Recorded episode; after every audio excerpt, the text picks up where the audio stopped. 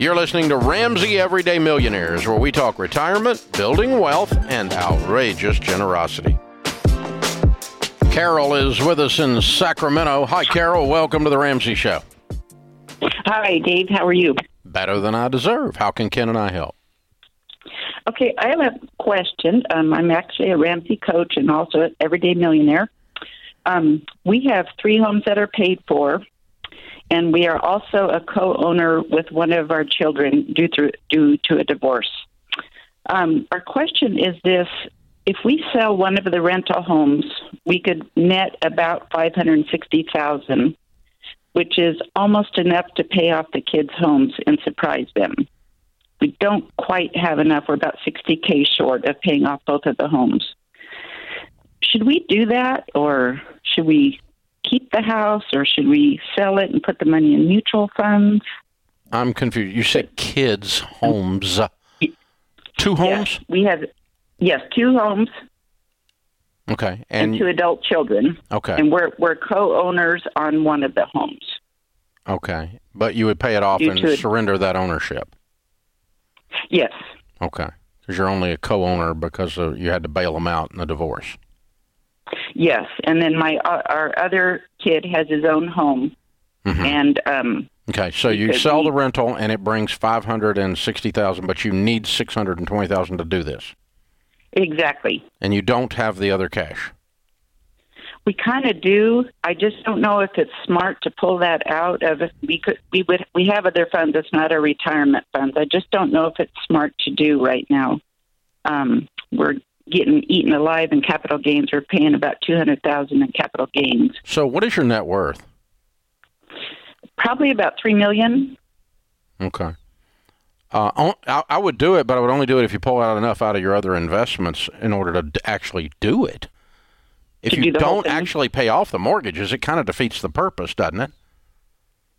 Yeah, kind of, because from what I understand, in California, you can only gift so much money per year, so we may not be able to do the whole thing all in one.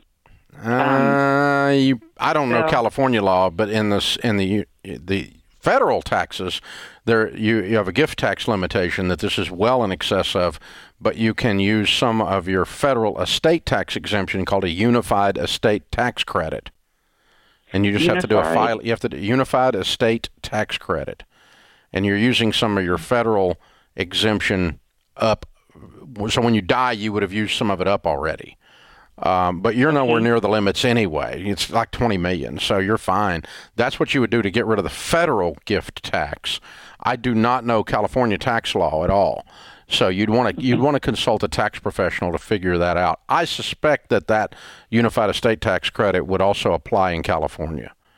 I bet you it's aligned with the federal guidelines, is my guess. I'd be shocked if it's not. But California does some weird butt stuff to tax their people, so I don't know. Anyway, yeah. So your net worth now becomes 2.5, and they have paid for houses. The only other question I've got is, would they commit to never borrowing money again for anything? Yes. Yeah, I wouldn't make it a big deal, but I probably would have like a little one-page letter, and both of them and their spouses sign it. Mm-hmm. If we pay off your home, you never borrow money again, and so our family tree is completely changed. Mm-hmm. Never borrow money again for anything, for any reason. Ever. Yeah. Ever. And by the way, you shouldn't have to. If you don't have a house payment, you ought to be able to save up and buy anything you want to buy. Yeah, yeah. We bring in a nice income off of the rent. We don't have to have it, so that's kind of my dilemma, too. I'm just like, should we? How old are you guys? Not? Sorry? How old are you guys? We're in our 60s. Yeah. I would do it. Yes. Really? Yeah. Okay, and pull the other $60K out of... Yes. I would not do it unless you're going to pay them off. I mean, there's no point in paying it down. That doesn't do anything. You still have a stinking mortgage. So, but get rid of the debt and have them both sign a little one-page letter. Just type it up and just talk about legacy and how you want to change your family tree and...